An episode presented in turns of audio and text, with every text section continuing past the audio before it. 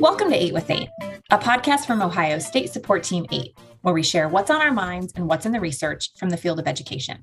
As you well know, raising literacy achievement is one of our top priorities at SST 8, and we know it's one of yours too.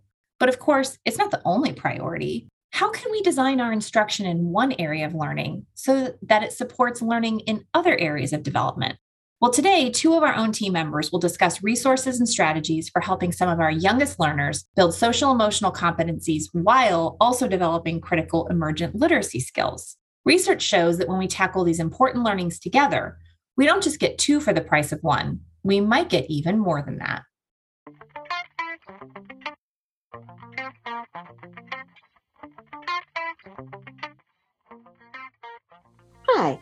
Pam Kennedy, the Regional Early Literacy Specialist from State Support Team 8. And I'm Stacy Smith, Early Learning and School Readiness Consultant. Thanks for being here with us today. We know that teachers are overwhelmed with all the instructional demands in their day, maybe none more than the preschool teachers who have their students for just a few hours each day. I totally agree with you, Pam. Well, that's why I'm so glad, Stacy, that you've agreed to work with me and share some of the newest trade books that teachers can use to help them teach social emotion skills while they're building the emergent literacy skills for their students. We're talking about oral language, phonological awareness, and print knowledge. Well, in these four amazing books, we're going to look at those literacy skills and share ideas for you to explicitly teach those while also explicitly teaching social emotional learning skills. Pam, did you know that if you teach social emotional learning interventions that address those five core competencies, that students' academic performance has increased as much as 11 percentile points? I guess I didn't realize it was that much. Although I do know that research shows there's a direct correlation between social emotional learning and emergent literacy skills. There's there's a reciprocity that we just can't ignore. I agree with you. And that really makes me think of a quote that I had recently read from Dr. Robert Jagers. It stated Learning is a relational process. We are not simply cognitive, we're not simply emotional, we are not simply social. We are all those things simultaneously. So it just makes so much sense to address academic and specific literacy and social skills at the same time. Mm.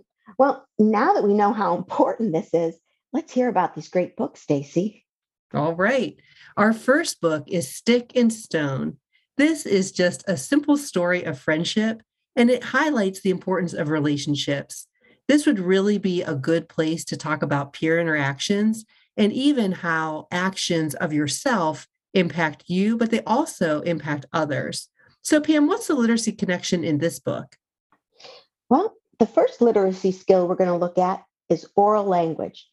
And those familiar with the science of reading and structured literacy know that we learn to read from speech. So we have to understand the language we hear before we can comprehend what we're reading. The building blocks of language, compre- of language comprehension include oral language and vocabulary development.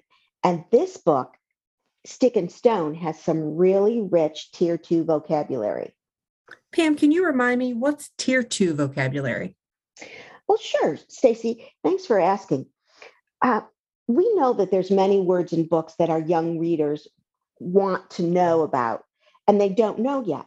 Well, if we took the time to define and explain every word, not only would they lose interest, we'd never finish the story. So we look to Elizabeth Beck work on vocabulary and determine which words are these tier two words, words that need to be explicitly taught.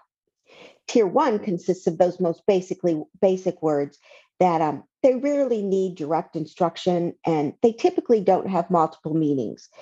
Book words like book and girl, sad, dog. Most children know those words. Tier three words are words that are tied to a specific subject, and we don't usually hear them in any other context or throughout the day. They can quickly be defined in one or two words while you're reading. But tier two words, that's the way to go. They're the words that we use across content and throughout the day. A tier two word in stick and stone might be wander. um, the teacher could share that wander is walking around with no real purpose, kind of like wasting time. I saw you wandering around the playground during recess.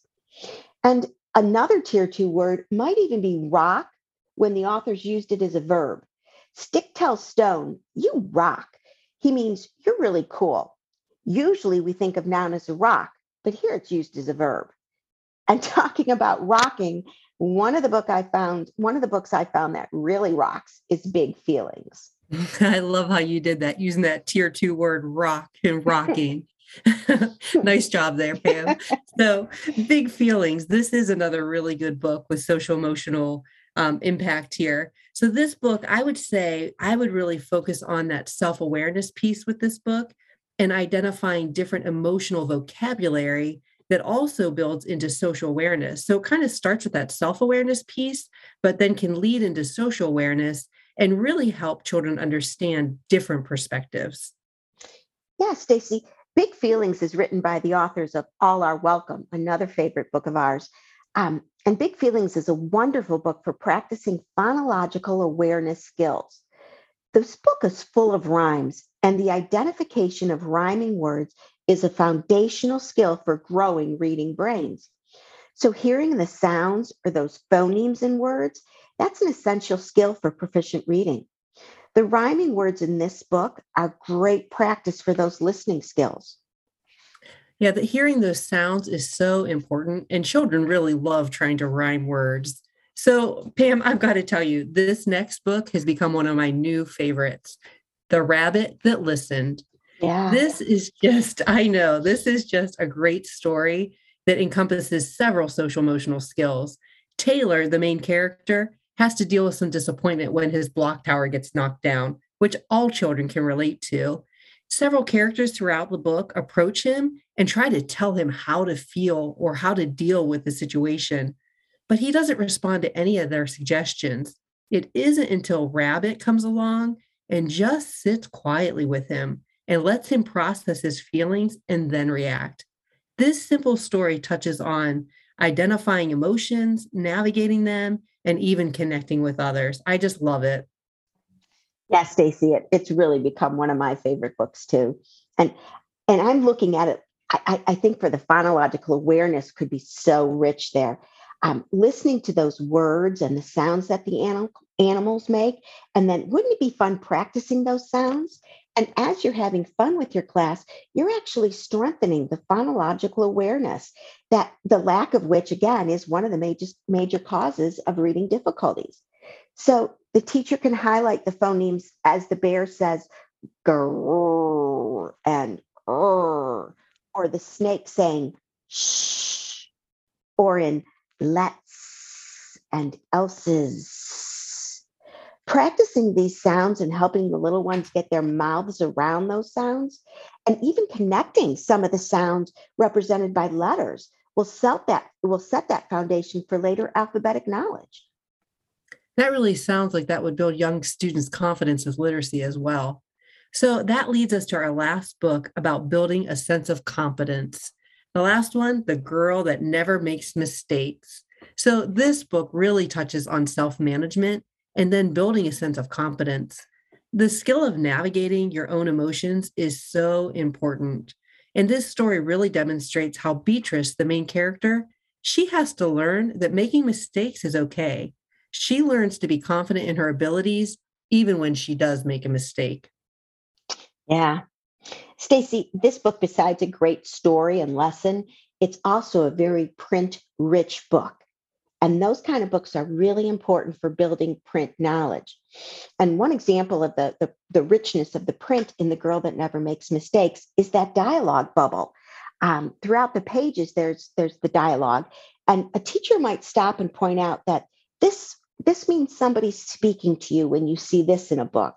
And later in the story, when Humbert the hamster sneezes, the word "hachoo" is three inches tall in big red letters stretching across the centerfold. That's something to point out. And maybe even asking the little ones, how do you think the author wants us to read this word? And then on the next page, kablooey is in big, bold black letters. And a point of interest might be the onomatopoeia. Is that how a balloon sounds when it explodes? Um, this book might be used to drive home the lesson that words are made of letters, and these letters have sounds attached. Those are just such great points. Pam, thanks so much for sharing these awesome books with me. Oh, sure. You know, Stacy, I think we've got to have a, a call to action here.